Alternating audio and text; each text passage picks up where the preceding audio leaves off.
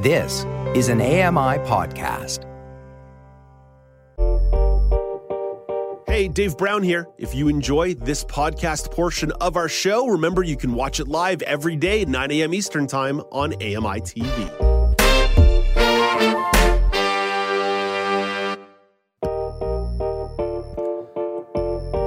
Good morning. It is Monday, November 28th, 2022. Welcome to Now with Dave Brown, coming to you on AMI TV. I'm Alex Smythe in for Dave Brown. Let's hit those horns and go.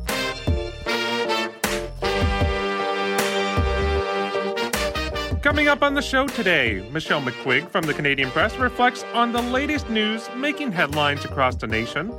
The National Education Association of Disabled Students is hosting their State of the Schools tour. Community reporter Elizabeth Moeller fills you in on the details. And finally, my old friend Jim Crisco tells you all about the newly proposed accessibility legislation in Saskatchewan. But let's begin with our top news of the day. The Emergencies Act inquiry has moved to the next stage of the process after its public hearing saw numerous officials, including Prime Minister Justin Trudeau, testify.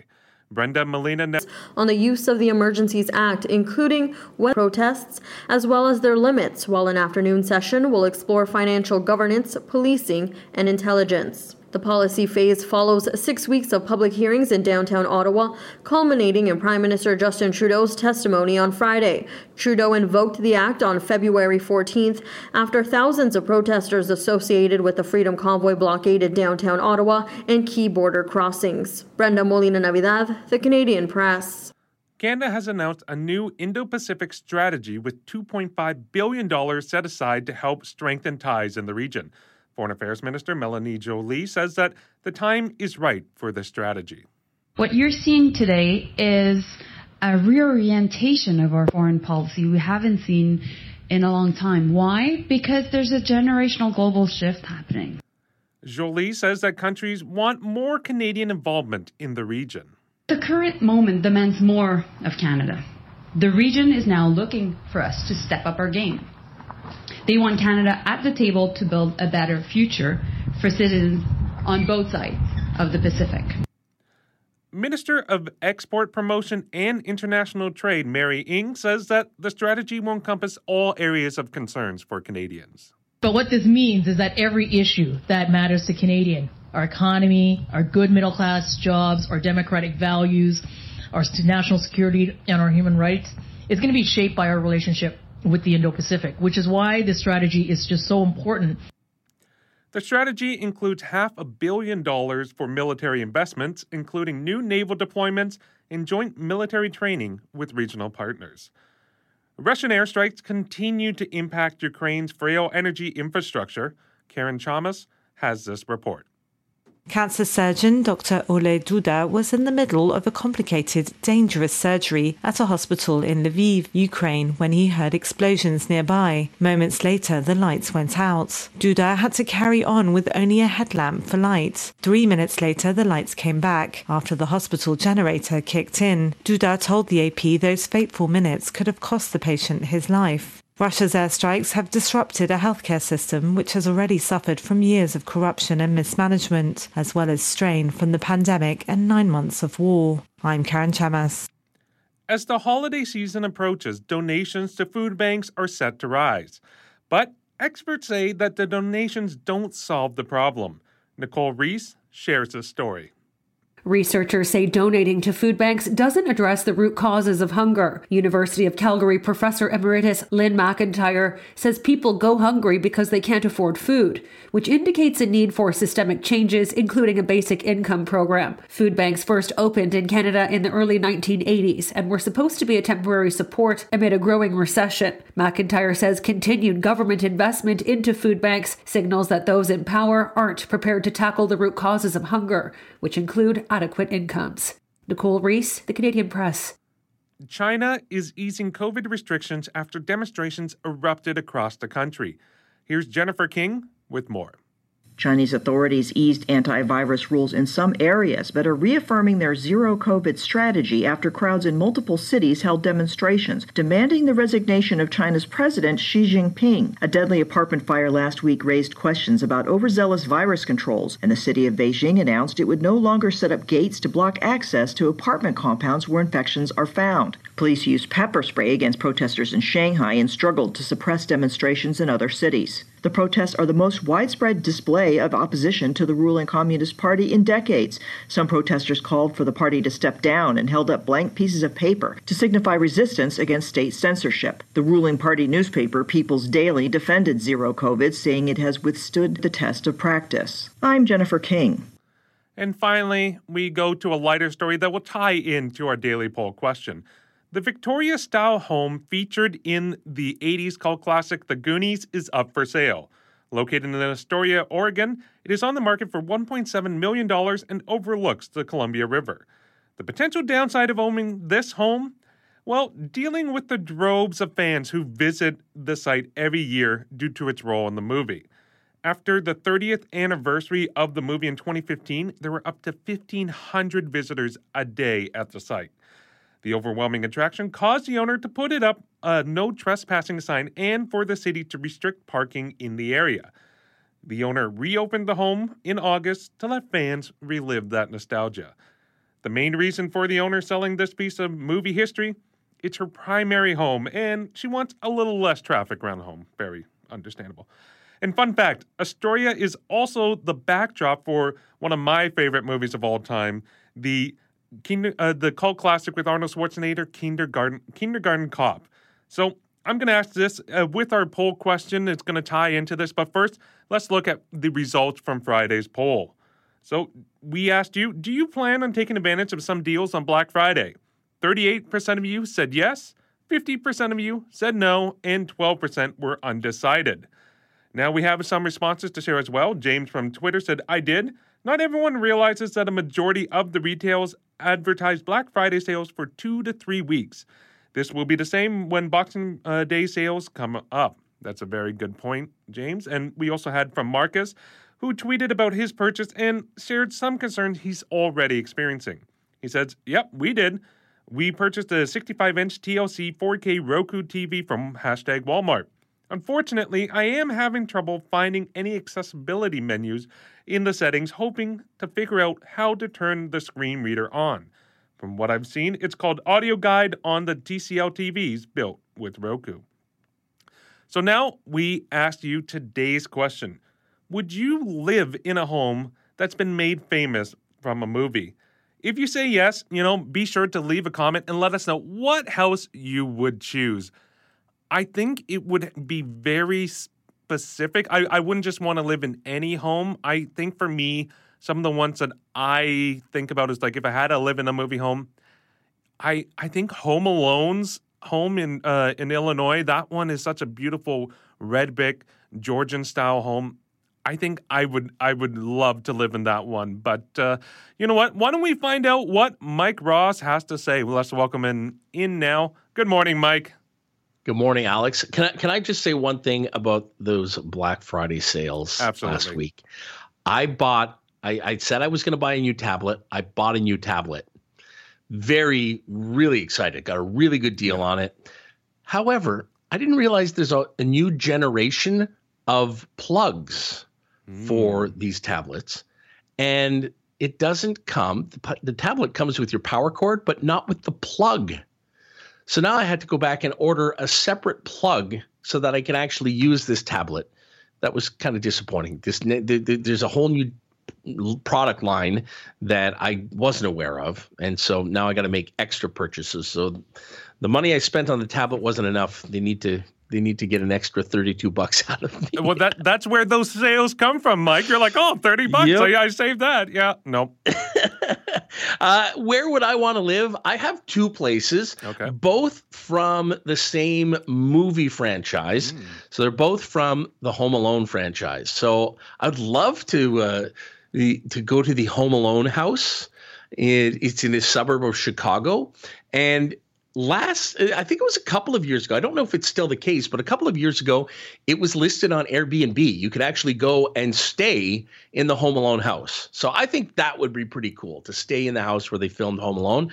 The other thing the other place that i liked in home alone 2 was that two story hotel room they stayed at mm. at the plaza hotel.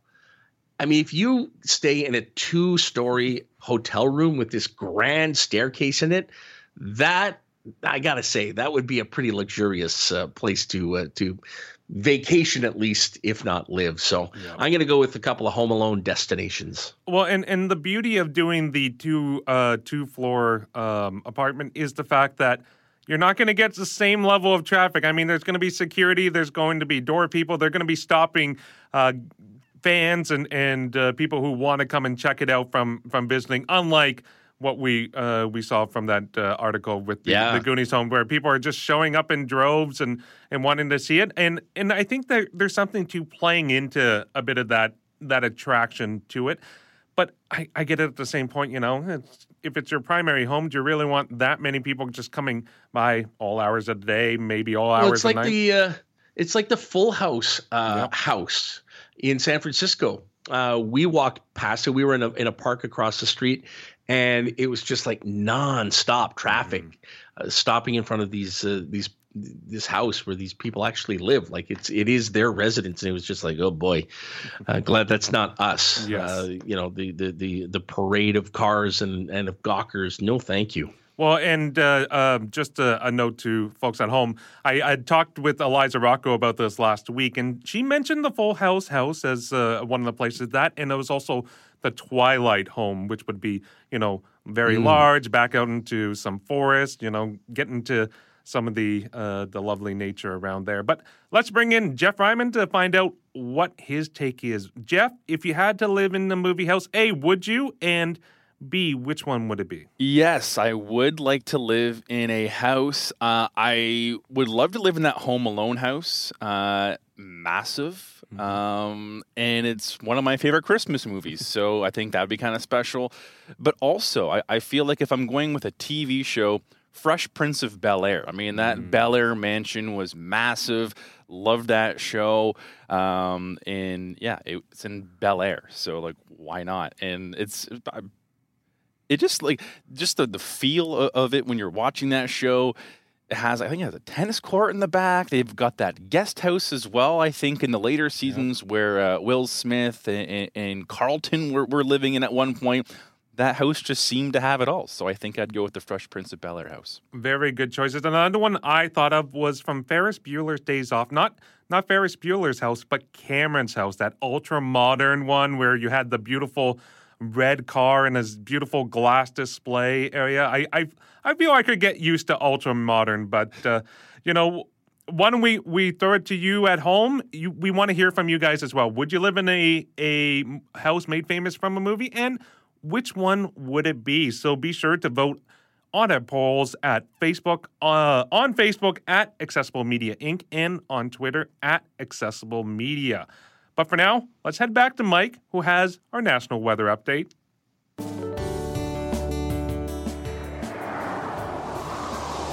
Thanks, Alex. It is your AMI National Weather Report from Environment Canada. We begin in St. John's, Newfoundland. There's drizzle this morning, getting uh, some rain, about 5 to 10 millimeters in total, and it's a high of plus 4.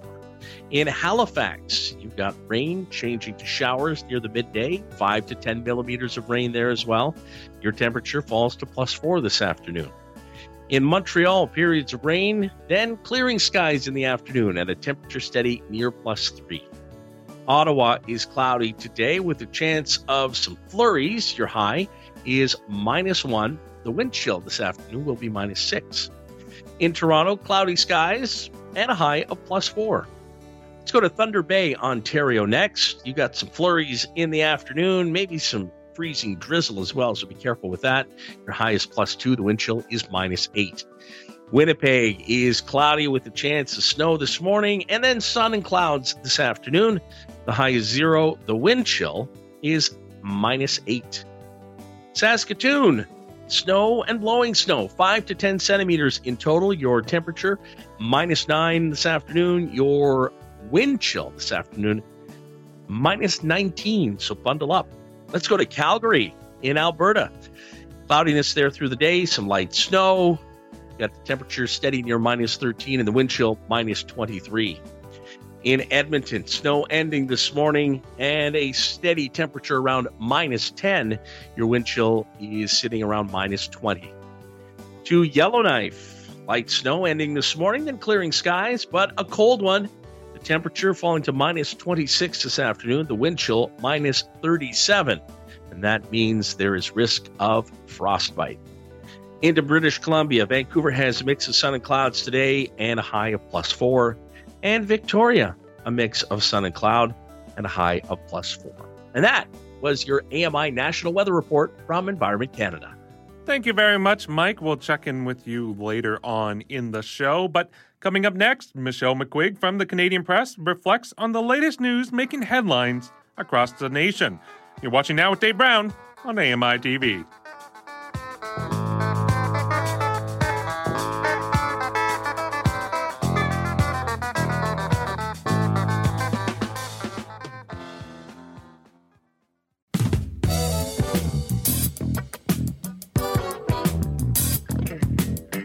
Welcome back to Now with Dave Brown coming to you live on AMI TV. I'm Alex Smythe, still filling in for Dave. This is my my last day filling in for Dave before he comes back from his well-deserved vacation. So it's to be nice to have his voice back in this chair. Now, it's Monday, so we always like to try to connect with Michelle McQuigge and find out what's happening in the world of news. I, I believe we do have Michelle now, so why don't we check in with Canadian Press Weekend news editor Michelle McQuigge to find out what are some of the headlines that we missed. Hello, Michelle. How are you doing this morning?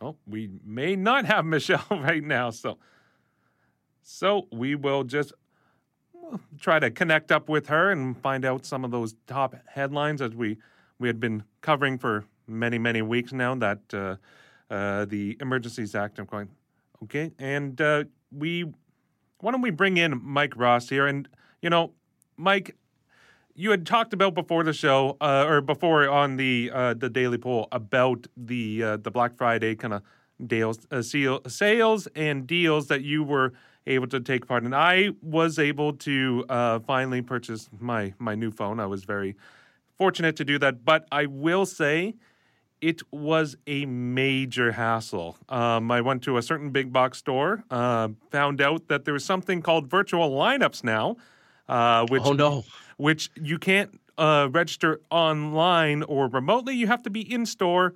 You have to scan a QR code, and then you have to realize, oh, there's 60 people in front of you waiting to.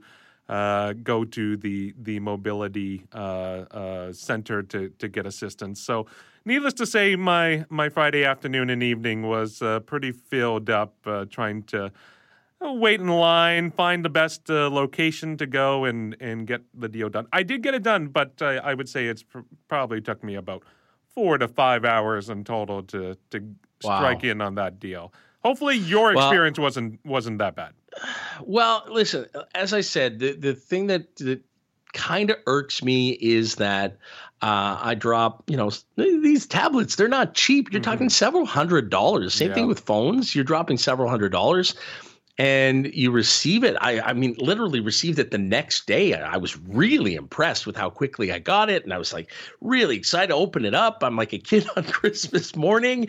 And where's the plug? I, I see a cord here, but I don't see the actual physical plug. And then I noticed when I looked at, because I've got the brand of, of, of tablet that I bought, I have the same brand of cell phone. So I've got a whole bunch of plugs around here from the different phones I've owned over the years.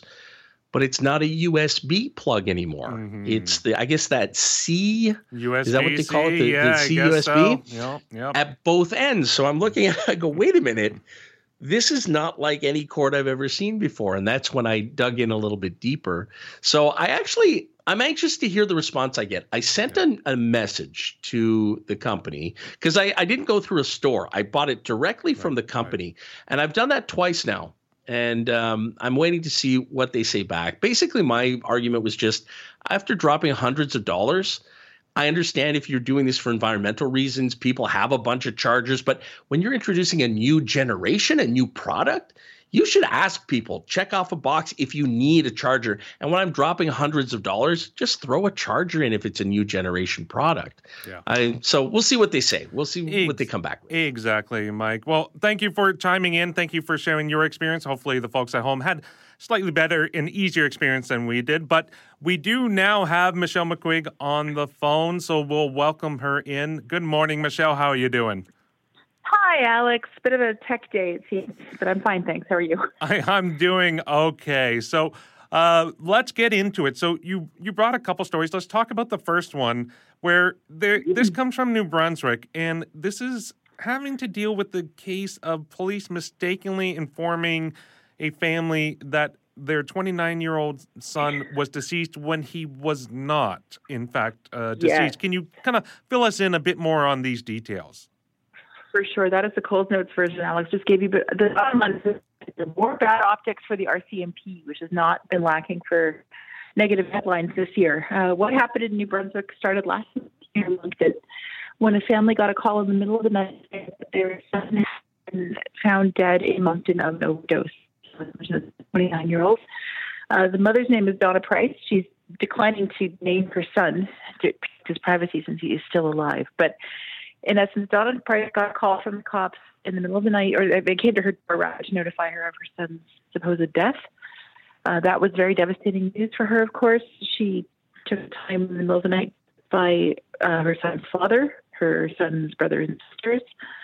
And then in the morning, a little bit later on, she called grandparents and broke the news in all cases. Everyone came over. They were mourning together for about 13 hours or so. And then uh, Price had asked someone, she didn't say who, to go to her son's home to retrieve some personal effects and get some information that the police required for, for death records and whatnot. And when they got to their home, there was her son, safe and sound, alive and well. Uh, so this was obviously very uh, shocking for everyone, a real emotional roller coaster because she's she, not only she was of course delighted to find that her son was alive, but also really upset and shocked by what had happened. And she had all kinds of questions for the RCMP as to exactly how this went down. And that's where we stand now is trying to get some of those answers. Yeah. So, what was your kind of first reaction? What stood out to you about the story? Because for me, it's just that initial shock. It's like, how can this happen? Well, that's that is the big one. She asked, "How did you determine that it was my son who died?" And eventually, she was able to get a, a little bit of a sense, and it sounded like a relatively fast procedure she was told. But again, the RCMP are not being very forthcoming about this at this moment, so we don't have yet have the full side of the story. But what Donna Price was told is that found someone sent an image of a man who had died in Moncton around the and a number of officers apparently had it. Someone who had struggled with homelessness and addiction before, so he it was known to the police, and that was apparently how the the cops arrived at this identification. A lawyer uh, that she has since hired is is arguing that this would not have been the case had the person in question been perhaps a pinstripe suited kind of person or someone who appeared to be better in a more affluent neighborhood. Suggesting that perhaps there's a double standard at play in terms of identification protocols based on socioeconomic circumstances. So that's really the angle that, uh, that Donna Price is latching onto now that her initial shock has subsided. She has announced that she intends to file a lawsuit against the RCMP for this uh, to try to get some better standards in play for, for identifications and uh, to, to find out a bit more about yeah, Michelle, uh, we're we're having unfortunately there you're still dealing with those technical problems. We're having a bit of a, a hard time uh, uh, hearing you, but you know what? we will let you go for now. Uh, we're going to be following along on this story, I'm sure, as it continues to unfold as we hear more from the RCMP. But uh, uh, thank you so much, Michelle, for kind of powering through with us this morning despite all the technical issues. My pleasure, Alex. Sorry about all this. Take care. Take care. That is Michelle McQuigge, who is the weekend news editor with the Canadian Press, who is telling us about a story uh, out of New Brunswick. Coming up next, the National Educational Association of Disabled Students is hosting their State of the School tour. Community reporter Elizabeth Moeller fills you in on the details. But first, here is Canadian Press reporter Emily Joveski with your morning business minute. Canada's main stock index closed up Friday with mixed results across sectors. Toronto's S&P TSX index was up about 40 points at 20,384. In New York, the Dow Jones was up 152 points at 34,355.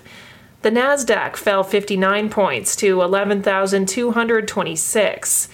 In Tokyo this morning, the Nikkei index fell 120 points to 28,163. Hong Kong's Hang Seng index fell 249 points to 17,324. And our dollar was trading overseas this morning at 74.46 cents US. Canadian banks are set to reveal how they're faring in the lead up to a possible recession as they report quarterly earnings this week. From the Canadian Press Business Desk, I'm Emily Joveski.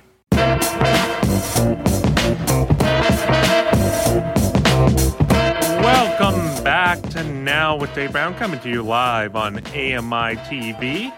It's time to check in with one of our community reporters. Elizabeth Moeller joins us now with news from Toronto, Ontario. Good morning, Elizabeth. How are you doing? Well, nice to meet you and nice to be with you this morning. Exactly. You know, I'm starting my week off right with uh, being able to chat with you. So I'm excited to dive into this a bit. So, the National Educational Association of Disabled Students is hosting their State of the Schools tour. So, first, can you tell me a bit about what NEADS is and what this tour entails? Absolutely. So, NEADS is a cross disability organization, cross Canada organization that supports students with disabilities to attend post secondary and get into employment. NEADS does this by providing financial support. We have a range of scholarships and awards. We have a range of events and webinars that we do through our Virtual Access for All project. And as well, we have a resilience program, as well as Breaking It Down, which is an employee and employer resource on our NEADS website. So, really, our goal is to enhance the experience of post secondary students with disabilities. So, now just flipping to the tour. So, this is called the State of the Schools Tour. And really, what are we trying to find out? We're trying to find out the state of the schools in this kind of reckoning coming out of COVID. We're still very much in COVID, but we're coming back to in person. So, what we're doing is we're wanting to hear from students on the ground what do you need to be successful? What's working? What is not working? What would reimagining and re envisioning an inclusive education look like as we come back to in person learning. So, we had our first two stops on the tour last week. I should say that every single stop will be in person and virtual. So, we're going to have hybrid for folks that don't feel safe coming out in person. So, our first stop was last Wednesday in St. John's, Newfoundland. Thanks to the folks there, really welcomed us. And our second stop was in Halifax, Nova Scotia. What did we hear from students? Well, we, we heard a lot about concerns around coming back in person for students that are immune compromised. We heard how well online learning worked for some students. I think there's this this misunderstanding that online is somehow bad and in person is good. And really, what we heard last week was students disrupting that notion and saying, hey, we need to really think critically about what worked really well during COVID and keep that. So I'll pause there and let you throw some more questions my way. Well, no, it's it's a ton of great information. I mean, you're you're knocking my questions off for me, so you're making my job easy. I could just sit back and relax. and relax. Excellent. uh, now, so you heard from students; they're they're giving this kind of. Uh, uh, this information, this insight, and you're, as you said, you're kind of disrupting that notion that oh, okay, well, in in class is always better than than remote and, and online. But why is it important to have these student led voices in in uh, these types of situations where it's you're making sure that they are being able to advocate for what they need yeah, you've raised a really excellent question. And it really comes down to nothing about us without us, right? It's the old disability saying, but it's so powerful. And often what we, we've heard from students, not just on this tour, but in our webinars over the past two and a half years, is that service providers and other folks without disabilities are speaking for these students and making decisions on their behalf. And our students very clearly last week wanted to be heard, wanted to have a voice. Another really big concern that came up was accommodations look one way in an undergrad program, but are very different in a graduate or, or professional program.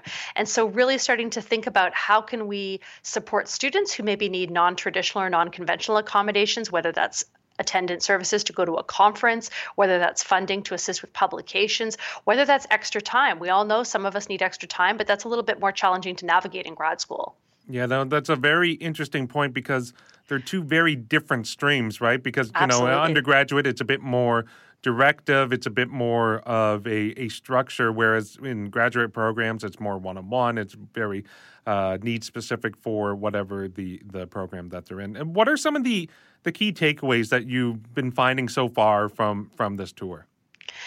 Yeah, I think one big key takeaway is the need for flexibility. So, the need for programs to be flexible in how they support students and that every student has unique needs. The need for faculty and instructors and teaching assistants to be flexible. So, our, our class is able to be recorded if folks need it? Or, you know, are we able to continue with hybrid? Or if in person is required, what safety implementations are going to be in place for people that need them? I think another big takeaway is that students want and need to be heard. So, this comes down to making sure that there's adequate funding to support graduate students with disabilities to pursue what it is they want to pursue. It means making sure people in professional programs have the accommodations they need to be successful, not only in their program, but as they take those entrance exams, like we know are very common in law or occupational therapy or medicine. And I think another really important takeaway is that students are feeling financial pressure, right? We know that for all students, but this is even more amplified and magnified for students with disabilities who, because they take longer, they're paying an increase in tuition. Because sometimes they need accommodations, they're paying out of pocket for assessments and technology, etc. We also know that often students, if they're not diagnosed officially with a disability, can't access disability specific funds. So financial pressures were a huge takeaway and a huge learning that we heard. And so you mentioned you've already done two stops on this tour. Where's the next stop, and where can people go to find out more information? Okay, so next stop, it's a while away, but it's January 27th in Toronto, Ontario, Canada. And if you want to know more, you can go to www.neads.ca. And keep in mind that in addition to our tour stops, we have monthly webinars that cover a range of topics such as mentorship, transitions, and navigating grad school with a disability. That's great. And we'll be sure to put that information up on our blog, ami.ca slash now. You also wanted to talk about the David C. Onley Awards. So uh, this Saturday was the deadline for the awards. Like, what angles of leadership is this award really highlighting? Because it's about leadership in accessibility. Yeah, so David C. Onley, I didn't know this until I started preparing for the show today, was the 28th Lieutenant Governor. And I hope I said that right because I know there's lieutenant and lieutenant yep. depending on where you're where you're hailing from. Uh, so David C. Onley, we know that David was a champion of accessibility. I actually was fortunate enough to meet David uh, a number of years ago at a Millennium Scholarship Conference. But this really highlights four pillars of leadership. The first is employee and employment. So somebody that's working in a workplace or volunteering and really going beyond just the required AODA standards to make the workplace accessible. Then we have role models. So this could be an individual, doesn't have to be associated with a specific workplace, who's really gone above and beyond in their volunteer efforts to make Ontario more accessible. Then we have honor roll. So that's for an organization that's, again, going above those compliance guidelines. And we have youth. So youth is ages 16 to 24 any youth in Ontario that's really going above and beyond there. Things to note you have to be an Ontario resident to be nominated, and you can't nominate yourself. So if you're interested, perhaps talk with someone about nominating you. In addition to the nomination form, there has to be two letters of sort of testimonials that sort of explain why you're a good candidate and why you for this award. The cash prizes, $5,000 value and a certificate. So it's it's quite I think really important to showcase people that are doing good work because often advocacy is invisible. So this is a way to really make visible some of the work folks are doing behind the scenes.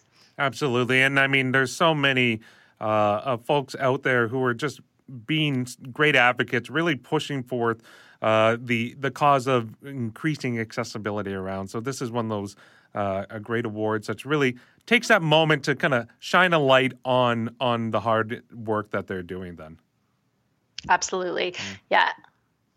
And, and so, in terms for for yourself, like, why? What do you think? Like, in what areas would you want to see kind of people get uh, highlighted and, and really celebrated in terms of of this award for accessibility. Is there any any area that jumps out to you that for uh, sure? you know- Yes, I mean one that's not on here that I would love to see is student leadership in higher education. Um, we know that NEADS is doing great work, but we know that uh, Citizens with Disabilities Ontario and Canadian Council of Disabilities has done great work in this area as well. I think that again, like we were talking about advocacy is often so unnoticed. It's an invisible work, and it's also very emotional work um, because it's so personal, right? It's really the personal is political. And so I think that, again, really showcasing what students are doing. There's some great student union groups as well that are doing fabulous work around accessibility. So, in terms of another category, I certainly think post secondary education could be highlighted. Yeah, that that's phenomenal, and we'll be sure uh, as well to have that information on our blog at ami.ca/slash now, so we can uh, make sure to share that with our audience. Elizabeth, thank you so much for taking time chatting with me. Gonna It was lovely sharing to two- chat with you. Yeah, and, and sharing two great stories and, and information for the folks at home to to learn about them. Well, have a lovely day and good to meet you. Yeah, you too. Elizabeth Moeller is our community reporter in Toronto, Ontario. And so before we uh, head to the break, we'll just share a couple news stories. Starting with Israel.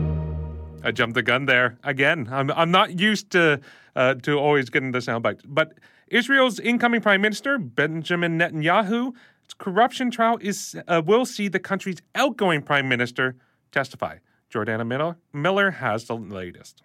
Israel's outgoing Prime Minister Yair Lapid set to testify against the incoming one, Benjamin Netanyahu. The state prosecution updating its witness list to include rival Lapid as it tries Netanyahu on corruption, including charges of fraud, breach of trust, and bribery. Lapid expected to testify on Netanyahu's efforts to change laws for wealthy Israelis returning home, a change allegedly intended to benefit Hollywood producer Arnon Milchan, who gave Netanyahu over $300,000 in illegal gifts. Jordana Miller, ABC News, Jerusalem. And now over to something a bit more interesting. Uh, in in a kind of offbeat news, it's Merriam-Webster has chosen their word of the year, which will be gaslighting. And uh, Peter Sokolowski says that it is a word that's not tied to a single event, but something that's permeated throughout the year. It actually came as a surprise to me and to many of us to see that it was not just a word associated with a single news event, but that it was a word looked up frequently every single day of the year. And that volume pushed this word up to the top. And finally, in Europe, the energy crisis is forcing tough decisions on holiday lights. Karen Chalmers files this report.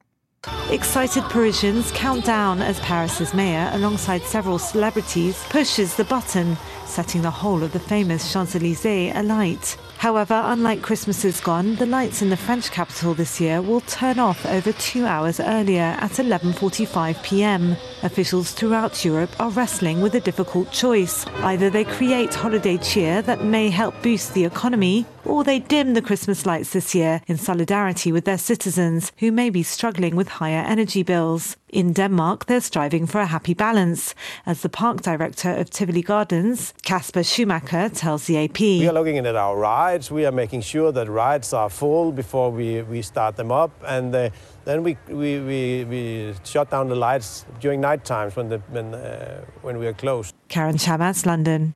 Now, coming up after the break, Amy Amantea shares her commentary on the Netflix limited series The Inside Man. But first, here's reporter Derek Dennis with Tech Trends.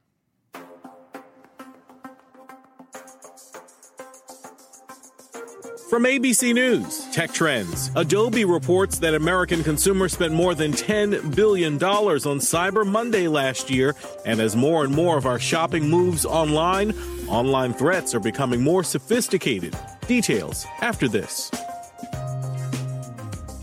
Expect to see additional phishing emails or sca- uh, you know, scams offering things for bargain discounts that you didn't expect. Tony Anscombe is the chief cyber threat officer at ESET. He says be wary of emails from retailers. In fact, I would recommend not opening emails uh, or links in emails. Just going to the retailer's website and finding the deal that you're, you're looking for or that was in the email. And if possible, check out as a guest. Yeah, by restricting the storing of your personal information, then you're restricting who might come and steal it later on. Also, Anscombe recommends using services like Google Pay or Apple Pay. Some of the new payment methods don't actually transmit your credit card data, uh, which is a much more secure way of doing things. With Tech Trends, I'm Derek Dennis, ABC News.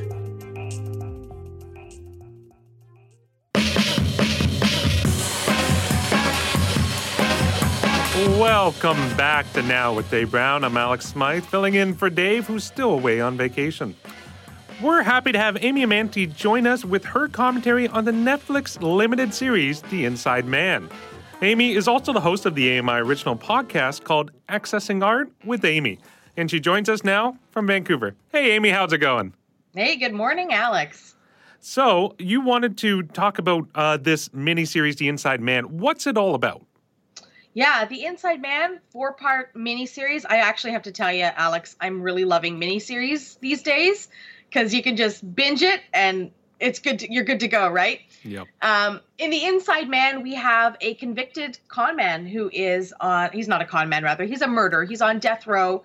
And um, he tends to take these cases of other uh, folks who are um, uh, try, I guess, trying to almost solve things in their lives. So, like a politician might come in and say, Something fishy's going on in my family, and I don't know what's happening. And so they'll tell this story to Grieff, who's our, our lead character, and Grieff will sit there and try and sort of uh, navigate the puzzle and say, well, it's obvious. This is what's happening, right? So this is kind of what he does to fill his pastime uh, within the context of being a, a prisoner on death row. And then you know, that doesn't necessarily sound like a drama thriller, but what happens is we start to see the unfolding of characters through this this theatrical container is what we would call it how something is packaged uh, for presentation. Well you mentioned characters. So uh, who's in the cast? Who who are some of the members that make up this uh, this cast? And and who were some of the uh, performers that really stood out to you?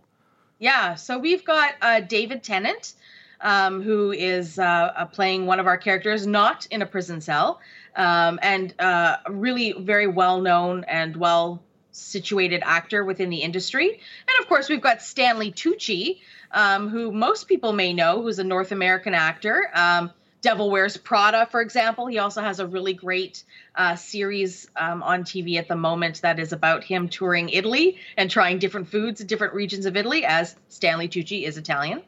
Uh, so he's also in this, and he plays Grieff. And um, Dolly Wells plays Janice. And there's an interesting relationship between uh, uh Janice and uh, the priest, who is played by David Tennant. And so there's this story that's happening uh, while there is this container of grief our main character trying to figure out this story and i don't want to give too much away but it's kind of an interesting look at human beings but this also means that the characters have to be compelling and have to be interesting. And so, from an acting perspective, you know, Stanley Tucci delivers every time. And what's interesting to me about Stanley Tucci is that he often feels very much the same in every character he's done. Um, and and a lot of times, you know, we kind of frown on this because you think an actor's a one-trick pony, but actually, if you are very consistent and you don't have to do um, a lot of work that sort of over over characterizes uh, you, you're actually quite a solid performer because you are who you are and you're showing up in the role. Um, if that makes sense. So we we see some actors who um, take on different personas for each character and can do that really well. We have some actors who come into roles who are very much themselves taking on uh, the embodiment of a character. So it's kind of two different approaches to acting. I think what, they all did a really strong job in building relationships between these characters. Well, yeah, exactly. And as you mentioned, it's like, well, this is you. You still know it's Stanley Tucci doing uh, doing the role and, and and playing the character, but he's able to naturally still bring himself into the character, which you know a lot of actors can't do. They have to lose themselves in in these different characters. Whereas this one, you, you can still see him as being Stanley Tucci, but still being able to play within this role and in this world. So that's really really exciting to to hear. Now, in terms of the the cast as an ensemble, how do they they work together? Is it a good mix? Is it a good chemistry between all the different actors?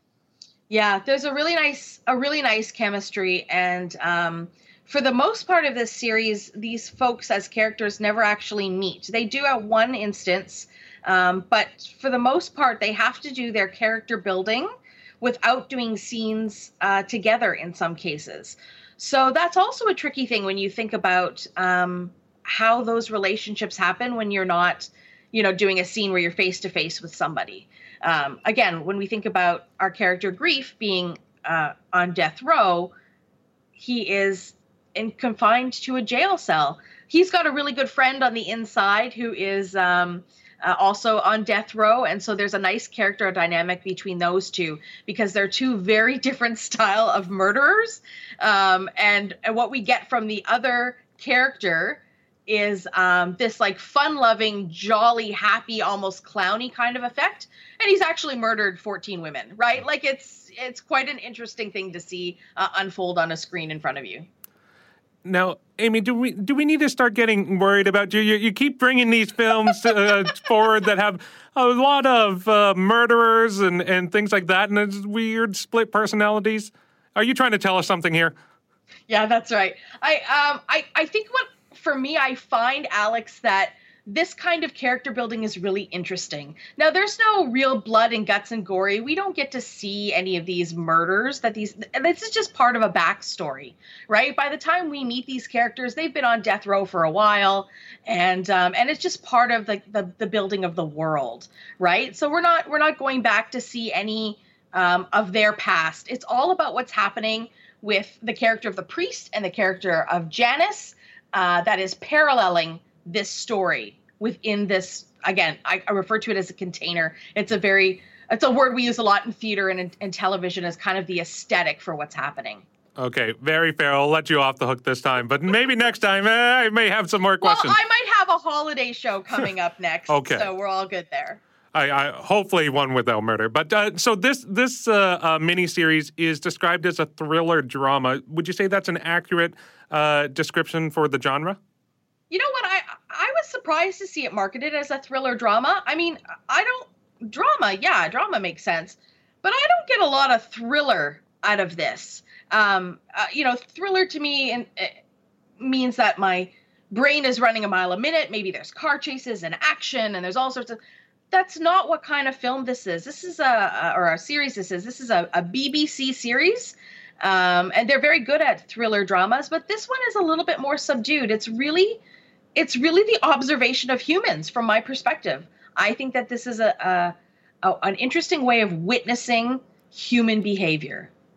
Well, then potentially is the thriller coming from the content itself that we are exploring murderers in in their perspectives on death row that that's where you're really taking the thriller and that that struggle between what does it mean to be good what does it mean to be evil I suppose um, when we sort of get deep into the character of grief, um, I think that's a funny name for a character, grief.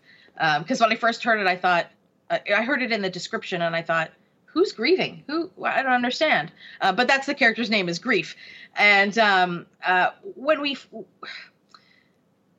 the question that is happening that is unfolding in front of us all through this mechanism of storytelling is anybody any of us can be a murderer. So we've got one, you know, the one character that is a, you know, that I referenced that murdered 14 people. Um, that is like a psychological narcissistic, narcissistic, like, you know, how we classify murder. But the average everyday human who is grief found himself in a situation where a murder took place. And what he is saying and and what we are watching as a parallel is that anybody put in the wrong situation at the wrong time can be almost compelled or uh, make a series of wrong decisions that can put you on death row. Um, and as a human, I sit back and I think, oh my gosh, I would never consider that I could be a murderer, but I have never been put in a situation where I've been tested. Um, so that's the interesting dynamic, and maybe that's where the thriller bit comes in. Absolutely. Now, you did mention this is a mini series. Uh, there, it's a four part series. Do you do you think that there's going to be more uh, more future iterations and and uh, future uh, parts coming, or is this kind of so self contained that it's the four four parts and then it's over? Yeah, you know, in all the reading I did, I couldn't find a um, a statement that said, "Oh my gosh, we're going to do more." Um, but it does seem to be rather nicely contained, uh, beginning, middle, and end within these four one-hour episodes. Okay, and, and in terms of the uh, description, how was it uh, for this uh, four-part series? Well, you know, my my diversity soapbox uh, is is something that I like to ride a lot. I think it's so important that uh, folks that um, don't have the privilege of sight, again, we live in a sighted world, have access to knowing what the diversity is on screen. And um, anyway, so uh, the description for me was uh, was very well done. It was well crafted. And um, I think in this one, there's a lot of really interesting choice of sentence structure, which really appealed to me. Sometimes description is a lot of they do this, they do that, they do this. And we get into more of the, the describing of blocking, which is not important um, because it doesn't really serve the work. And so this uh, has a nice balance of being able to package the description in a way that really serves the story. Well, and I'm sure too for for yourself, you you, you want to get more of that rich color as much as you, you can. So any any description that doesn't take away from from the actual relevancy to the story can always always help as well. Then good description is good for everybody, and it almost should be so seamless that it doesn't distract you from the storytelling. And when I know description has missed the mark for me, I'm I'm hung up and I remember certain things. So now, of course, since I have the privilege of being watching uh, streaming things instead of being in a theater, um, I can stop, I can pause, I can take a note about something I really liked or really I thought doesn't fit with the framework of description. Um, so this one has a really nice sort of flow to it and fits in nicely with the world. And so I, I want to get your final thoughts. How how would you rate this film? Or I not film? this- Uh, uh, sorry, uh, Yeah. short series. I mean, I suppose it's a film if you think about it as a four hour film. I binged it like it was a film. um, so I gave it a nine out of 10. I think there's a lot of really wonderful merits to this. Um, and I and I really enjoyed the container and the parallel storytelling and the idea of being able to watch human beings in a situation unfold that's a little bit beyond their control. And what is compelling to everybody as a human being is this series of poor decision making that you know that's like that what do they call that the tangled web you weave when you start to go down this this trail of one lie to another lie to another lie where at the very beginning if you had just told the truth you know you you could have avoided this whole thing but as humans we tend to try and you know i don't know cover stuff up even if it's at the beginning a very white innocent lie Absolutely, you keep digging yourself in a further hole. Amy, That's thank right. you, thank you so much for chatting with me today, bringing this uh, miniseries to my attention. I'm definitely going to check it out now. Check it out alex That's Amy Amantea with her review of the Netflix limited series Inside Man. We'll be back after the break. You're watching now with Dave Brown.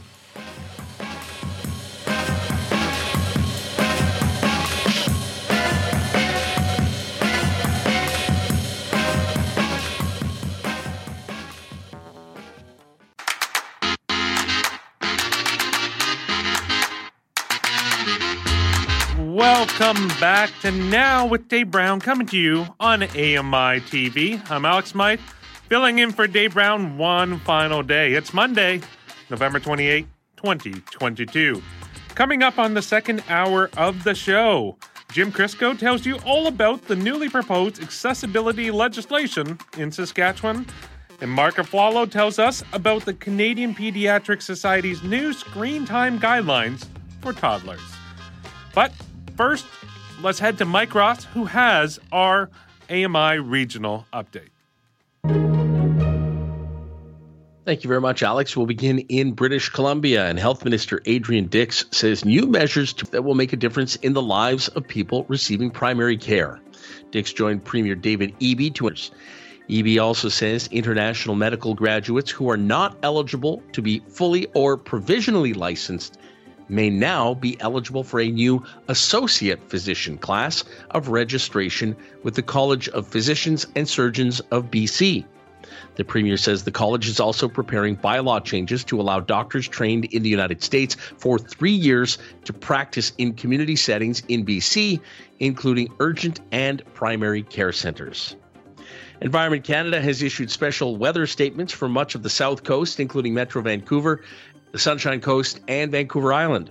The Weather Office said cold Arctic air is expected to flow into the southern interior before moving toward the coast later today, carrying a slight risk of freezing rain in parts of the Fraser Valley.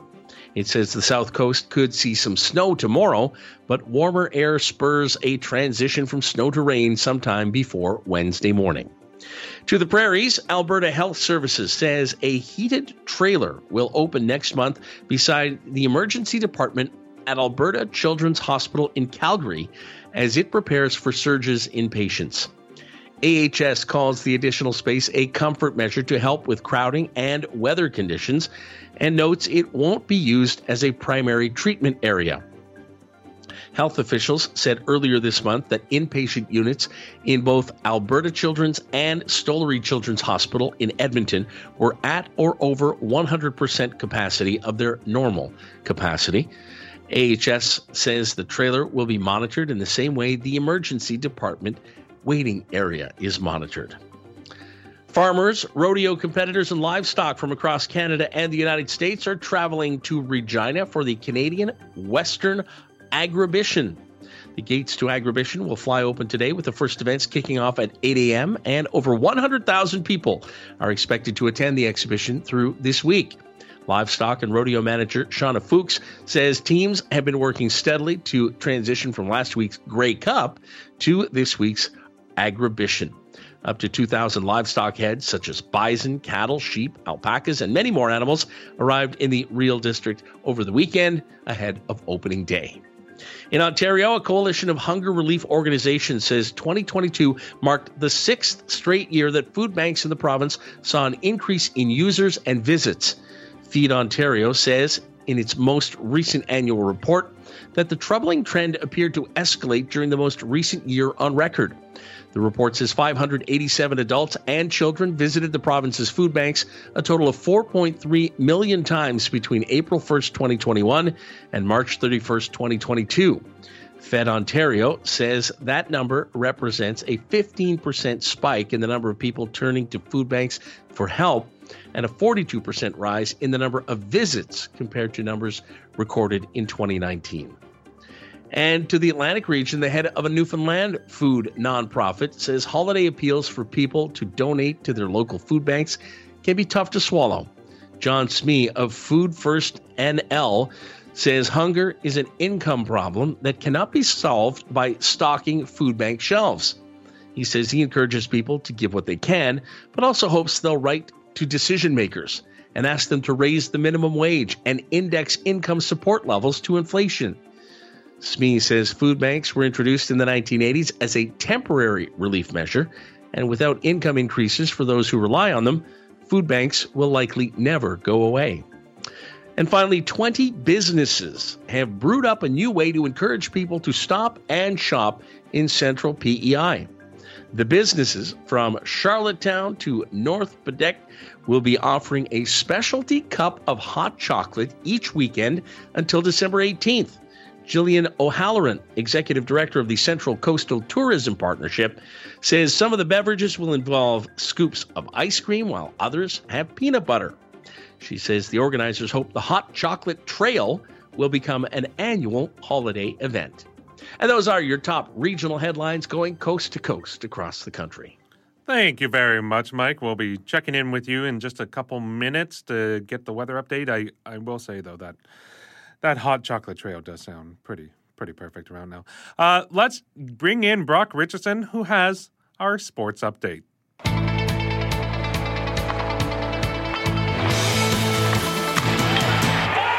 Good morning, Brock. How are you doing on this Monday morning?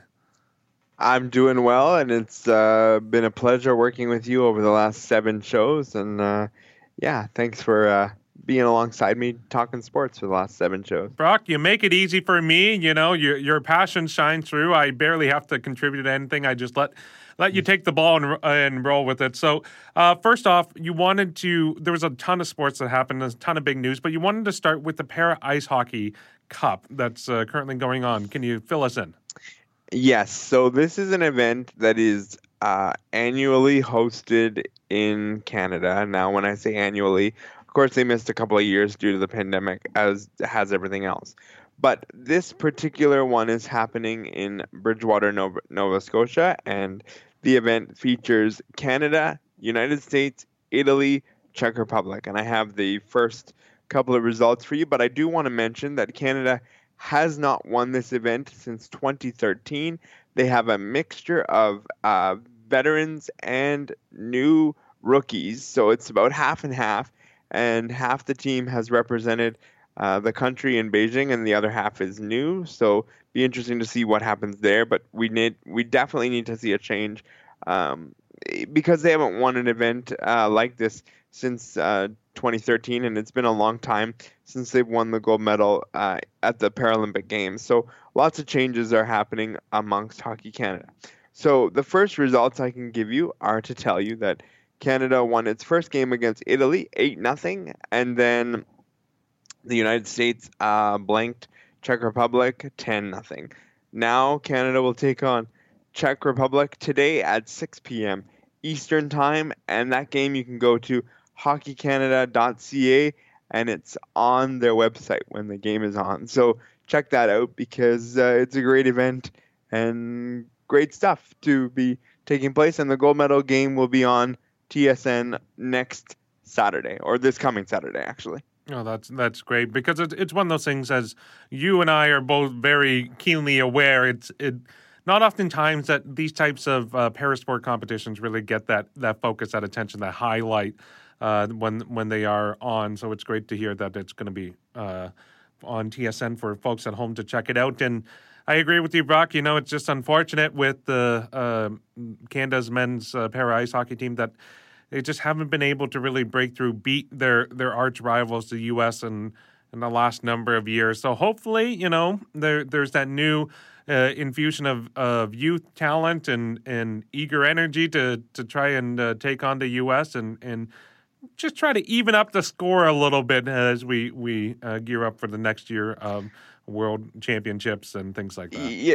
Yeah, and the thing I'll say before we move on, and this is no disrespect to any of the other nations at all that have participated in these events, uh, but Team Canada, uh, when they get second place, it, to them it's um, basically like getting uh, last place because the level of competition is not to the same as Canada versus US. So when they lose to the United States, they kind of feel as though they've um, finished last, even though it's a second place.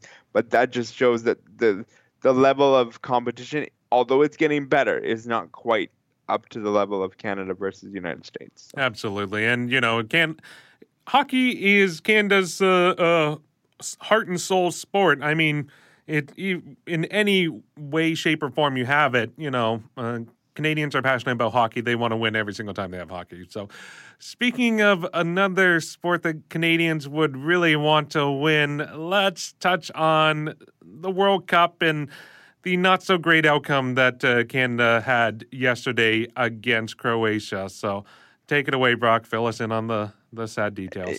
Yes, the sad details they are. Um, everyone got excited when uh, Alfonso Davies scored the first goal, and everyone thought, well, maybe we'll, we'll be getting uh, things going and get a win here.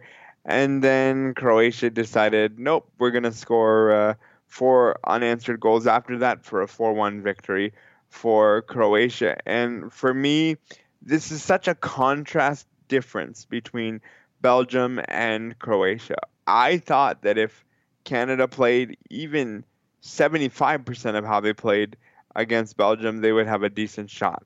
The trouble that I have with what took place is the fact that John Herdman did say we're going to uh, bleep Croatia, um, bleep up Croatia, actually, is what was said.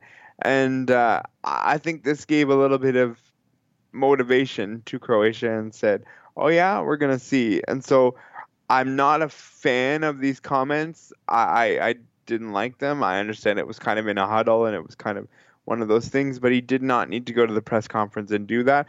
I understand he was trying to inspire his team, but you can also inspire the other team to uh, to to do their thing. And in the post game yesterday, he made comments saying, "Well, I guess we figured out who effed up who," and and the answer was Croatia. So he he doesn't regret his comments, but he said he could have been a little bit more um, tasteful in making them. So. Yeah, you know, I I I'm, I kind of struggle with this. I, I don't want to put it on the comments at all. I, I think that's just the uh, a narrative that gets picked up because it's the big news. Oh, they're they're calling their shot. Well, you know, if, if they did come away with the win, is it because you know Herdman uh, made the comments? No, it's because the players on on the pitch actually delivered. And I think at the end of the day, you have to look at it.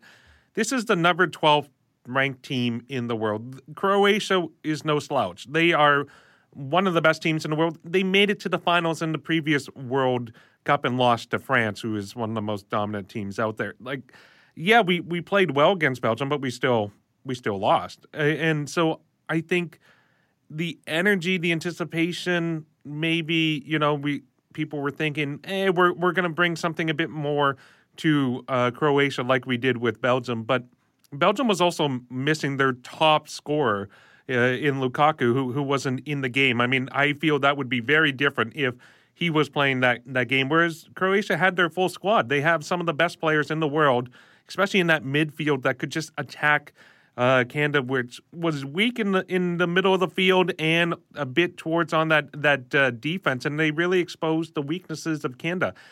I I saw the uh, the the kind of the drive, the the compete level uh, especially from Alfonso Davies, who was trying every which way to to really kind of make something happen. But to me, it felt like he just didn't have anyone there who could really be on his level to help kind of finish off his his setups, his his passes, his his uh, um, his kind of movements with the ball, where people were kind of hoping that it would be Jonathan David who would really kind of come through and break out this competition.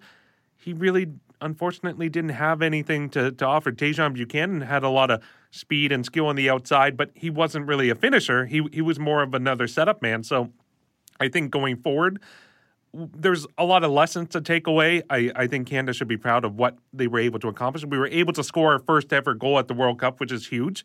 It was a beautiful goal. Alfonso Davies scored it, you know, or, and within the first two minutes, phenomenal stuff. But we we we need to get better. The, these are veteran European clubs who have had a lot of World Cup experience playing against the best teams in the world.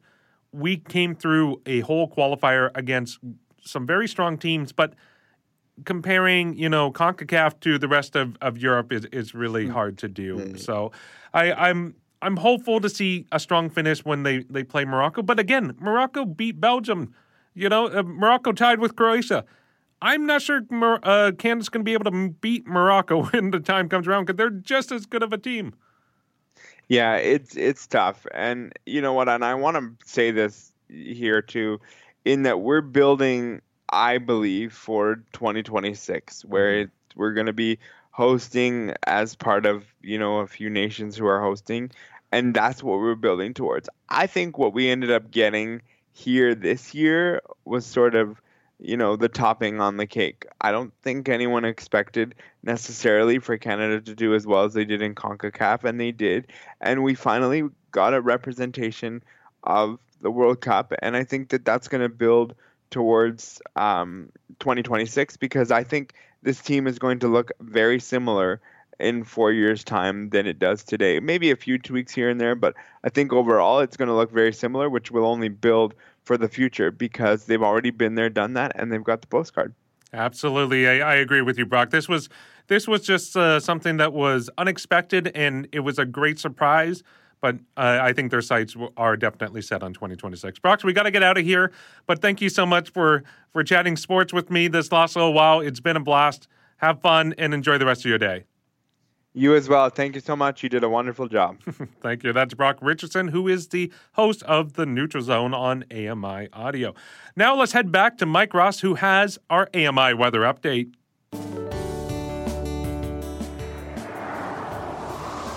Thank you, Alex. It's your AMI National Weather Report from Environment Canada, and we begin in Corner Brook, Newfoundland. It's cloudy, snow this morning, some rain mixed in there as well. Your high is plus three. Charlottetown has rain today, about 15 to 25 millimeters. So, uh, going to be a wet one there. And the temperature today is seven degrees this morning. It'll fall, fall to plus two this afternoon. Let's go to New Brunswick and Saint John next. Showers, risk of a thunderstorm, five to 10 millimeters of rain in total. Your temperature falls to plus one today. In Quebec City, periods of rain mixed with some snow. The temperature will be steady around plus two. Toronto has cloudy skies today and a high of plus four. To Sault Ste. Marie, Ontario, a mix of sun and cloud and a high of plus one. The wind chill minus eight this morning. Brandon, Manitoba is next, a mix of sun and cloud and a high of plus one. There is a wind chill this morning, though, of minus eight.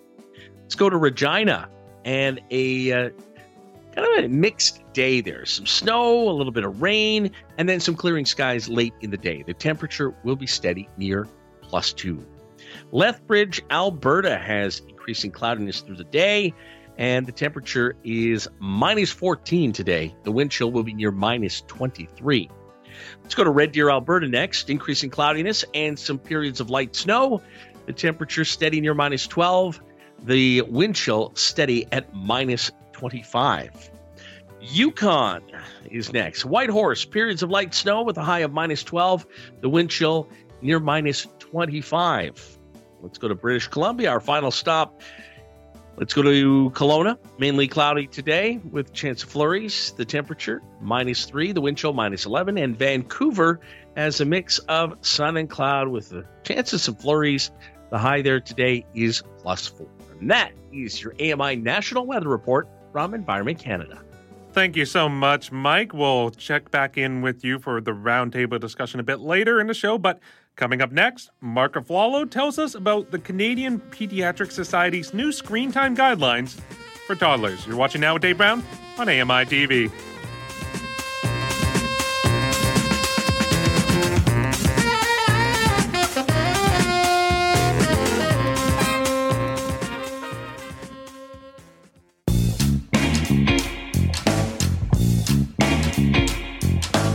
Welcome back to Now with Dave Brown on AMI TV. Last week, the Canadian Pediatric Society abandoned a hard and fast rule on time limits for screen use among toddlers and preschoolers. Here to tell us more about it is Mark Aflalo from Double Tap TV, which can be found on AMI TV Tuesdays at 8 p.m. Eastern. Mark joins us from Montreal. Good morning, Mark. How are you doing? Good. Yourself, Alex? Oh, not too bad. It's Monday, you know, shaking off a bit of rust, uh, technical snafus early in the show, but doing well. We're we're we're on to a good stretch in the show, and being able to chat with you is always a delight, Mark. So, um, first off, like, can you tell me a bit about what were some of the previous suggestions that were in place around screen time in toddlers? It was a pretty hard and fast rule. Pediatricians were recommending forever that uh, that kids, that you know, not infants, because they're saying that under two years old should have no access to screen time unless they're talking to a grandparent or a, a family re- uh, relative. But they're saying that uh, toddlers should not have more than two hours of screen time a day. Now, I'll tell you, as a parent going into the pandemic and that first pediatrician appointment right after the pandemic, when that nurse walked in the room and said, "So, how many hours a day, or how much time do your kids spend on on screen time?" And you'd be like 12 hours? Um, uh, obviously you know that is that is that is one of the reasons that we're having this conversation today because a lot of things have changed since that original two hour recommendation. Absolutely and I, I think it's also too it's just the the fact of life that uh, you know technology has grown how how long those rules had been in place before and and the the era of the smartphone and technology. So you know, did the uh, Pediatric Association give any uh, like rationale for this change?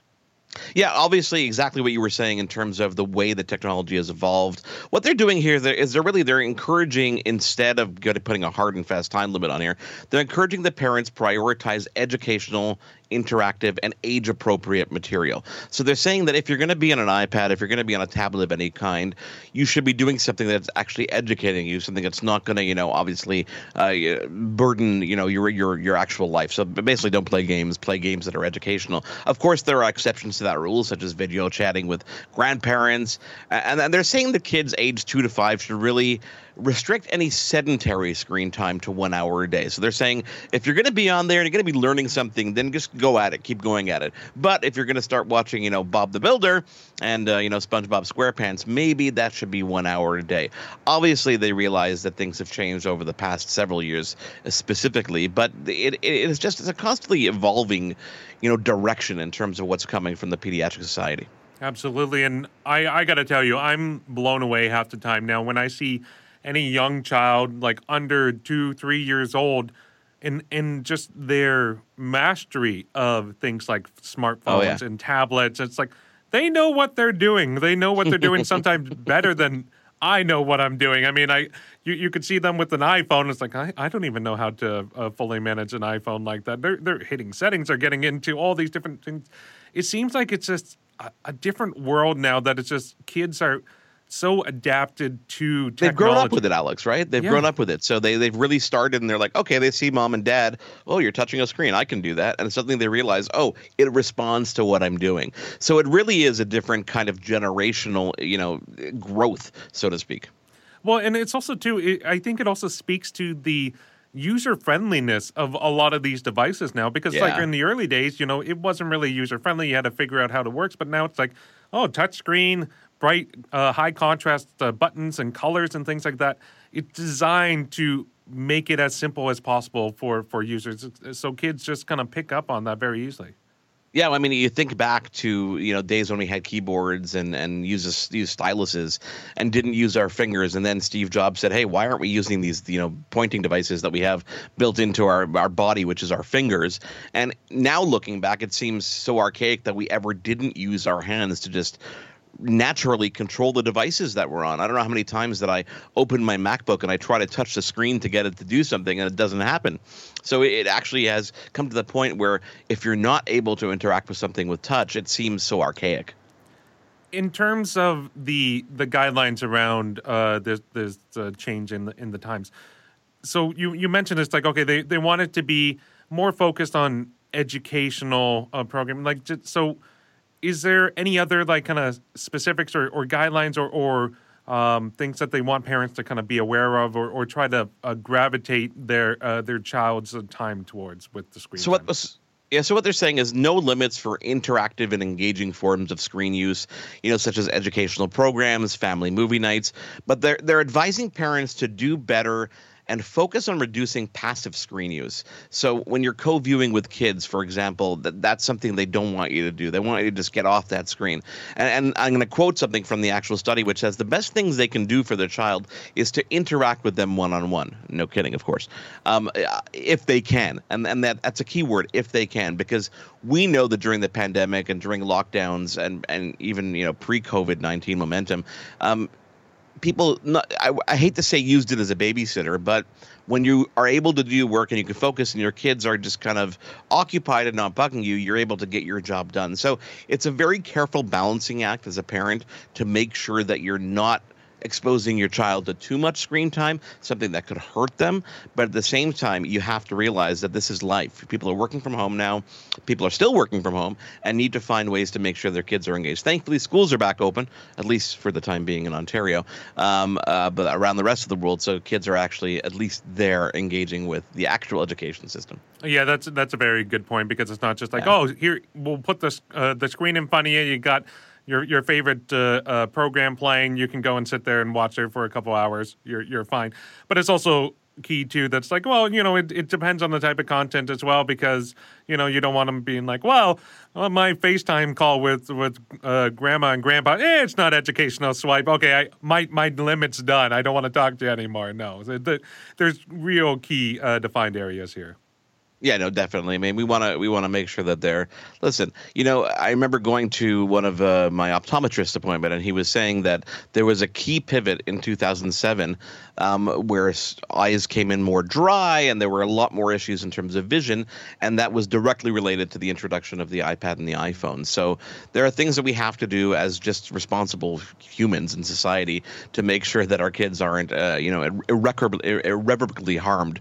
Um, and this is one of those things that hopefully we can uh, at least put the onus on ourselves to manage that instead of worry about some kind of hard, fast rule from the pediatric society that says two hours or we're gonna, you know, punish you. Yeah, exactly. Mark, thank you so much for bringing this forward. Before we let you go, let us know what's coming up on the next uh, next episode of Double Tap. We're going to be talking about all about an app called the Clew app, which helps you navigate indoors. Well, Mark, thank you so much uh, uh, for chatting with me. I hope you have a, a wonderful day, and uh, we'll check in with you next time. Thanks, Alex. Okay, that was Mark Aflalo, co-host of Double Tap, and he joined us from Montreal. And you can follow Double Tap on Twitter at Double Tap on Air. Now we have to also uh, make mention that we're we're doing a bunch of different things here on AMI, including uh, the International Day of Persons of Disabilities is coming up on December third. And to recognize today, the Alliance for the Equi, Equality. Okay, let me try this one more time. To recognize today, the Alliance for the Equality of Blind Canadians, there we go, will be hosting their annual conference virtually. You can join in on the conversation by tuning into a special broadcast of the event on AMI Audio from 1 to 4 p.m. Eastern on December 3rd, which is hosted by Joeita Gupta, who also hosts The Pulse. So coming up after the break, we are going to have a roundtable discussion with Mike and Ramya. You're watching now with Dave Brown on AMI TV.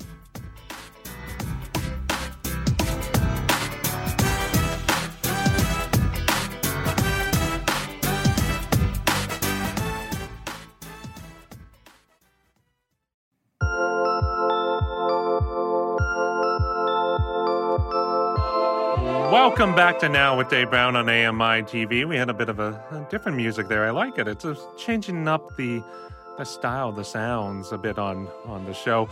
It's time now to do our we, our daily uh, roundtable discussion. So I'm going to welcome in Mike Ross and Ramya Amuthan, and I will hand the reins over to Mike, who has our topic for today. Thanks, Alex.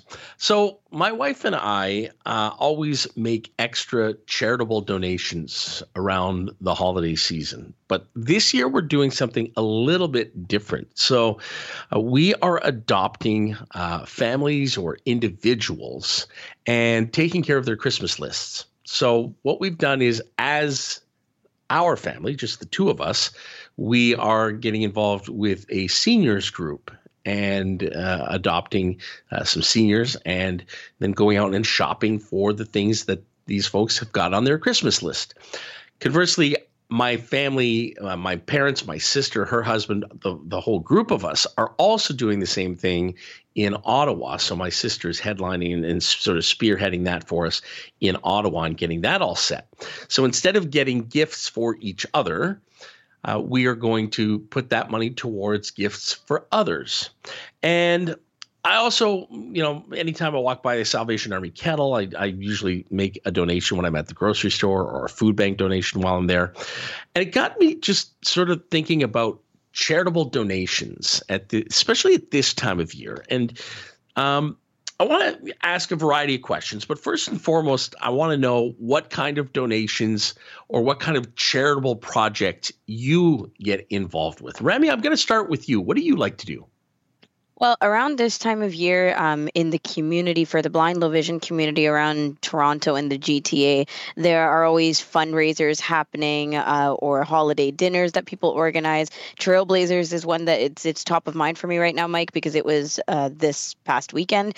So all kinds of things to take part in to support our communities here. Um, that could be with sports and recreation or other kind of um, groups that are just you know not for profit organizations doing their best to bring activities and livelihood and social opportunities to the community. And I really love supporting those. So I attend. Um, several of these banquets, these dinners, these fundraisers. I take part in like silent auctions and other things, um, and all kinds of ways to just like directly be there and support. Uh, the OBSA, the Ontario's uh, Blind Sports Organization, had one uh, recently as well. So these kind of things are what I 100% clear my schedules for all from like October to December um, and even you know into the new year because we know that it's a busy time for not-for-profit organizations holding um, fundraisers.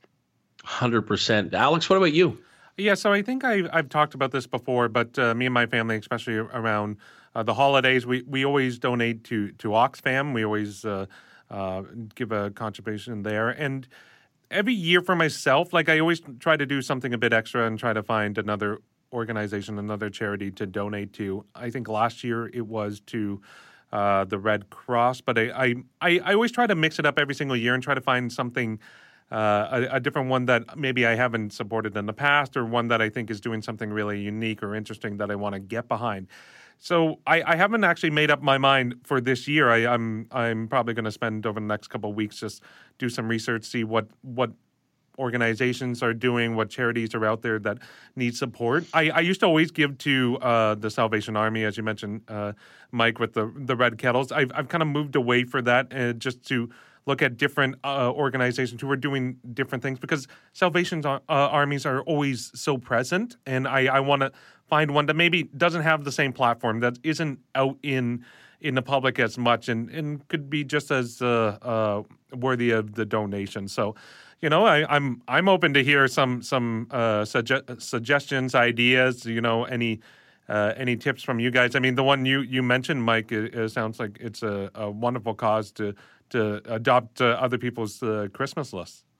Yeah, that's what I love about this time of year when you talk about social media. So many people share great ideas. And in, our in in our case here in in the town that we live in, Ajax, east of Toronto, it's a local real estate company that uh, sort of takes this on. So you, they sort of work with uh, seniors' homes and they pair up uh, seniors and and and folks who want to donate and, and, and adopt them for Christmas.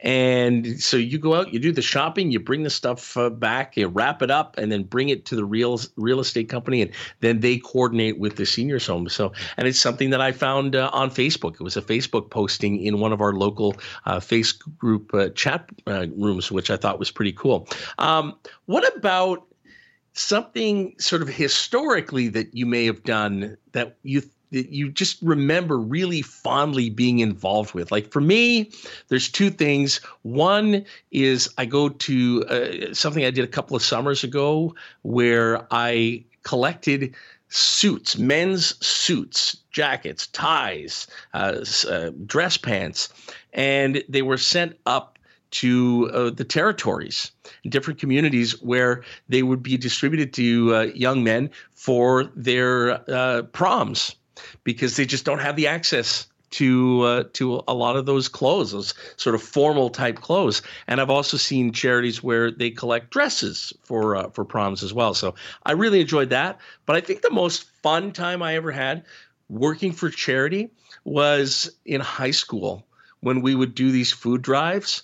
And the Friday night at the end of the, the week of the food drive, the the social club would get together and it was just like this massive party basically of collecting all the food boxes from around the school and then divvying everything up into the, the different categories and then reboxing everything. And it was christmas music playing and it was pizza dinner and it was just the camaraderie and, and the community uh, around that event to me historically was always something that to this day, I mean, I'm talking 30, 35 years later, something that I still remember so clearly, so vividly, and so fondly.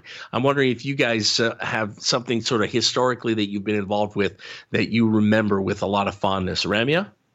Yeah, you're totally sparking memories of similar uh, kinds for me, Mike, because in high school we were part of um, the arm of Rotary International called Interact. And that was how we lived uh, life too. Like anyone who was part of Interact was just so fun. I think that it's nice to have this active community of volunteers um, in high school that you can like you could just feel good about it. You know, you're having a lot of fun. We would uh, every Thursday would be cupcake day, so we would uh, whoever right like have a rotation of uh, baking cupcakes and then selling it around the school, and we do I don't know bids and like. L- little fun spirited things like okay the last cupcake is going out for auction now and that kind of thing. And then around christmas we would have um, way more things going on for our bake sales. And just throughout the year this is not just around the holiday season but throughout the year every week at least one day a week there'd be something super fun going on. And you know it was going towards a good cause like uh, a family we adopted or um, for community living here in toronto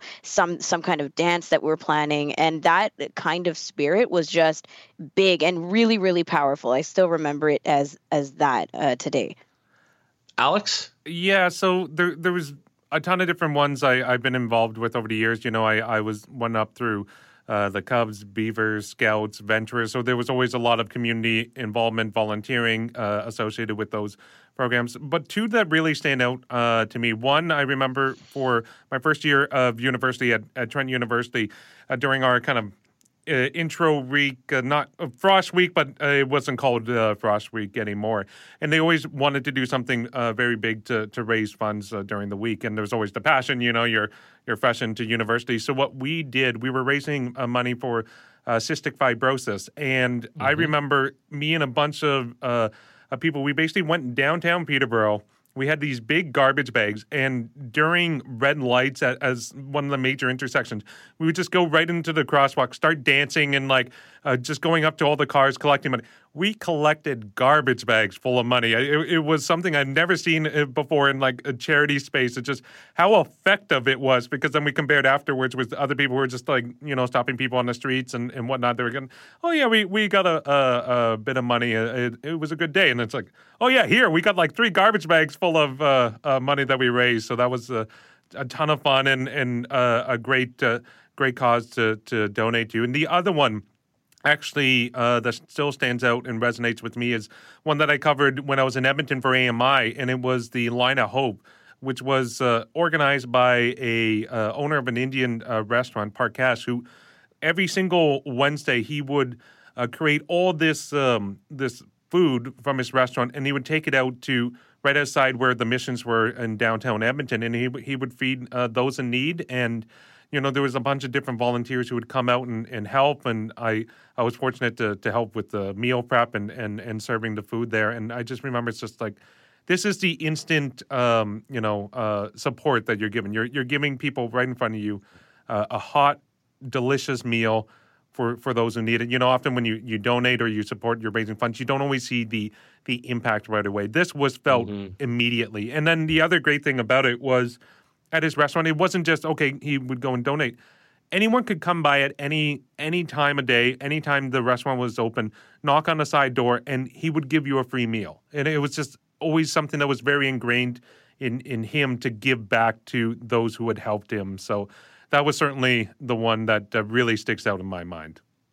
That's awesome. Well, I'm, I'm hoping that you know members of our audience uh, who are in a position where they can give uh, this holiday season or at any point through the year might have picked up a few tips, a few ideas there, and uh, helping them in making their selections for now or for next year.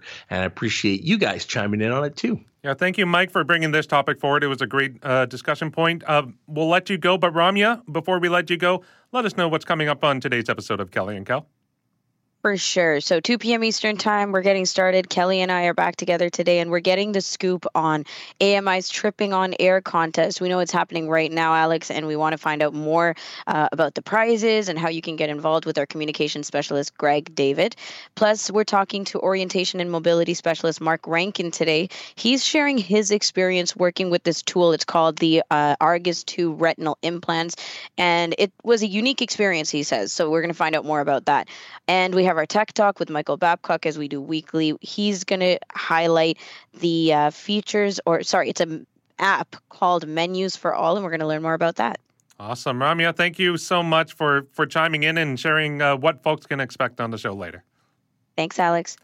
Okay, so coming up next, Jim Crisco tells you all about the newly proposed accessibility legislation in Saskatchewan. You're watching now with Dave Brown on AMI TV.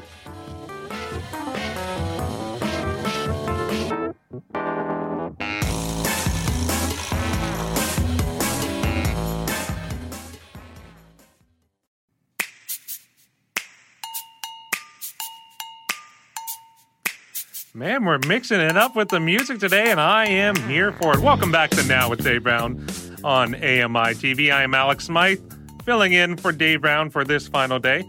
Uh, every few days, we connect with AMI staffers from across the country to talk about the latest news from Canada's urban centers. And let's go to our Western Regional Report with Jim Crisco, AMI Content Development Specialist, who joins us from Edmonton. Good morning, Jim. How are you doing?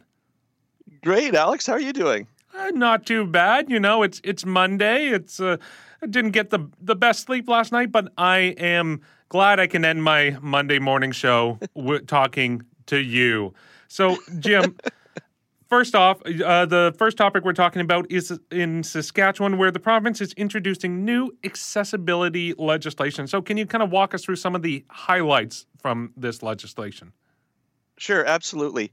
Uh, they they finally uh, uh, decided to to sort of institute or, or uh, right now they put the act forward. It hasn't been approved yet, but I think it will.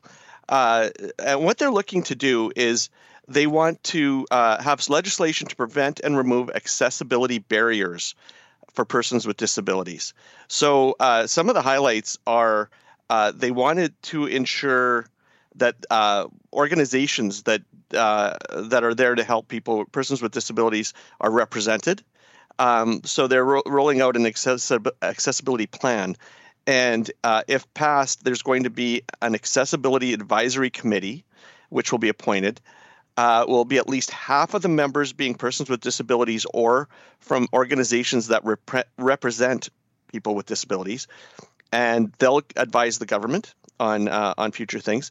There's also um, they're go- going to ex- establish a Saskatchewan Accessibility Office, which will uh, be established to increase public awareness and education for the new Accessibility Act. In addition, this office will be responsible for monitoring compliance and enforcement of the legislation.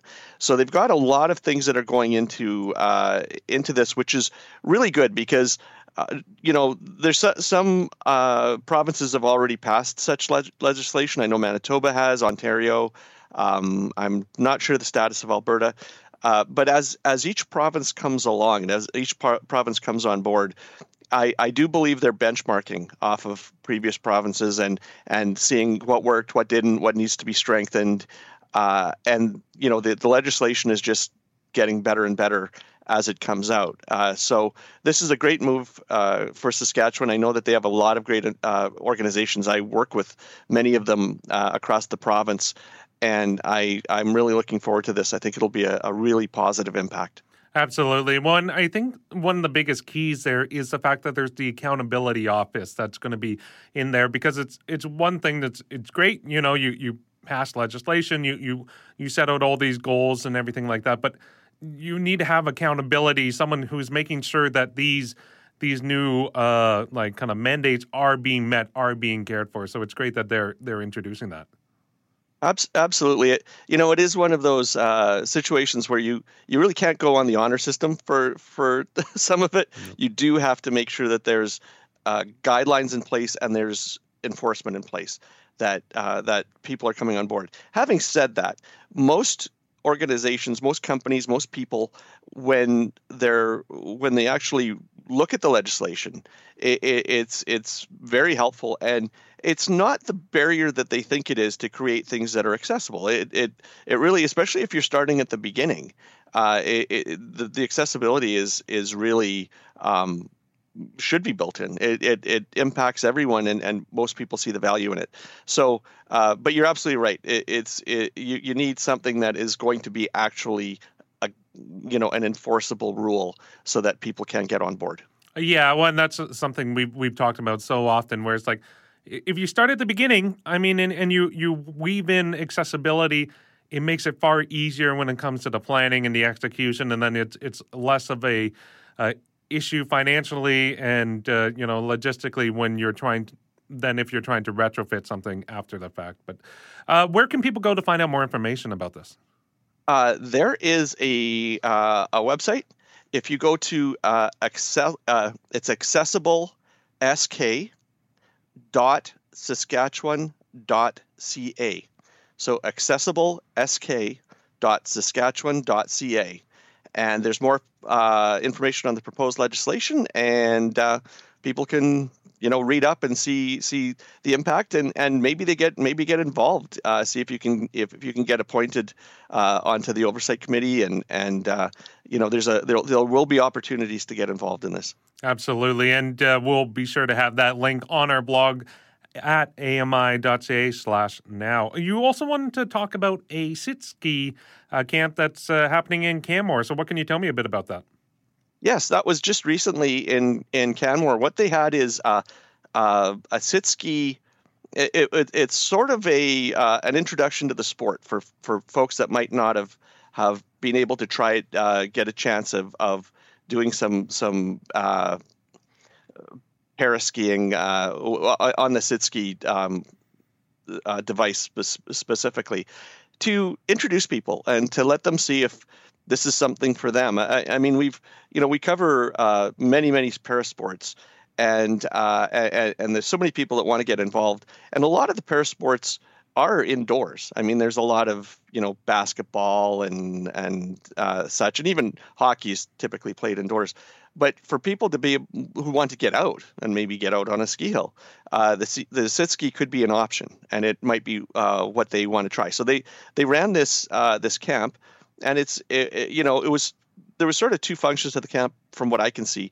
One is uh, an, uh, an introduction to new people uh, sit skiers, ones that may not have tried it or had very little experience, wanted to give it a try and see how they liked it.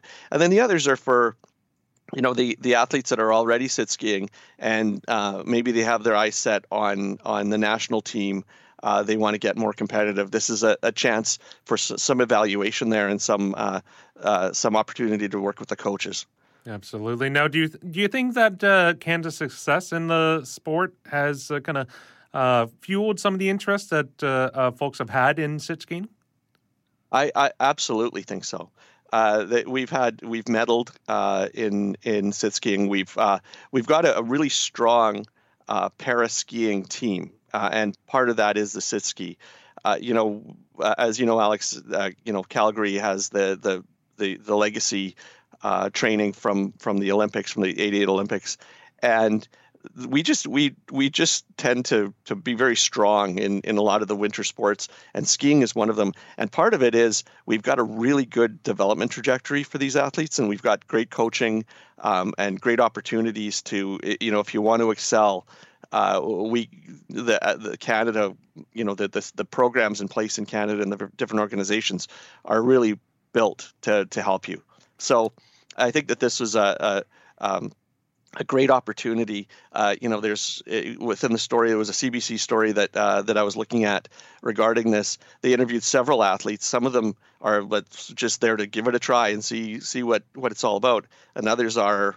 I've got my eyes on on making the Olympic team, the Paralympic team, and and uh, this is part of my my journey. Yeah, that's that's always the great thing about these types of uh, events, these programs. It's like, yeah, you people we just want you to come and enjoy it and, and try the sport. But you know if there is a, a real skill or, or a passion there well maybe there is an opportunity that you can go through the high performance program and, and you may be able to achieve that goal of maybe representing your country on an international stage so that's always such a such a positive uh, jim before we let you go i want to give you the chance to kind of chime in on our, our daily poll question today so I, I was asking folks like at home there was a whole story about the Goonies house is up for sale. So I, I want to find out from you if you could live in any um, movie house, which one would it be? Uh, does it have to actually exist, or just a movie a yeah, house? No, so it has movie? to be a physical house. So, so like my my uh, vote would have uh, was for uh, the Home Alone house that's uh, in like just in the suburb of Chicago. It's a beautiful, large red brick house. You know, um, there's the the Goonies house, which is a Victorian style house. People have said um, the Full House uh, house. Uh, Jeff said the uh, Bel Air mansion from Fresh Prince of Bel Air. Any of those that kind of pique your interest? Well, the actually the one that probably would be is is the house from the Brady Bunch. Mm. Uh, it was just iconic, and they actually did renovate it so the inside of the house looks exactly like what the the movie set or the show set was. Uh, they did that on on HGTV or something a few years ago. Uh, so that would be the one. I think it's just it's so iconic and it's Yeah. so from that era. If it was one that doesn't actually exist, but kind of would have would have been the house from the Munsters. Okay. Uh, I think it was like thirteen thirteen Mark, Mockingbird Lane. Yeah, that yeah, would have yeah. been the one that I would have picked. There you go with with crows and dark clouds and all. Uh, Jim, thank you so much for for chatting with me and and wrapping up the show with me today. Thanks, Alex. Have a great week. Yeah, thank you. So Jim Crisco is AMI's regional content development specialist, and he spoke to us from Edmonton. Coming up on Tuesday on Now with Dave Brown. Dave's back from vacation, and accessibility reporter Megan Gilmore recaps the committee hearings on Bill C 22, the Canadian Disability Benefit. That's now with Dave Brown, 9 a.m. Eastern on AMI TV. And I just want to thank everyone over this past week and a bit for helping me get in, get settled, and make it through while Dave's away. It's been a blast. We'll talk to you tomorrow. This is Now with Dave Brown on AMI TV.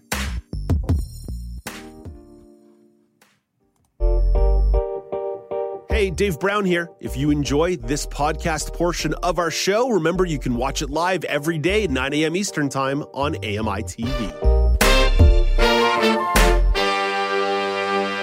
Join me every couple weeks for the Outdoors with Lawrence Gunther podcast, where we learn about outdoor tech and tips. Plus, we look at news affecting the environment. AMI's Outdoors with Lawrence Gunther is available from your favorite podcast provider.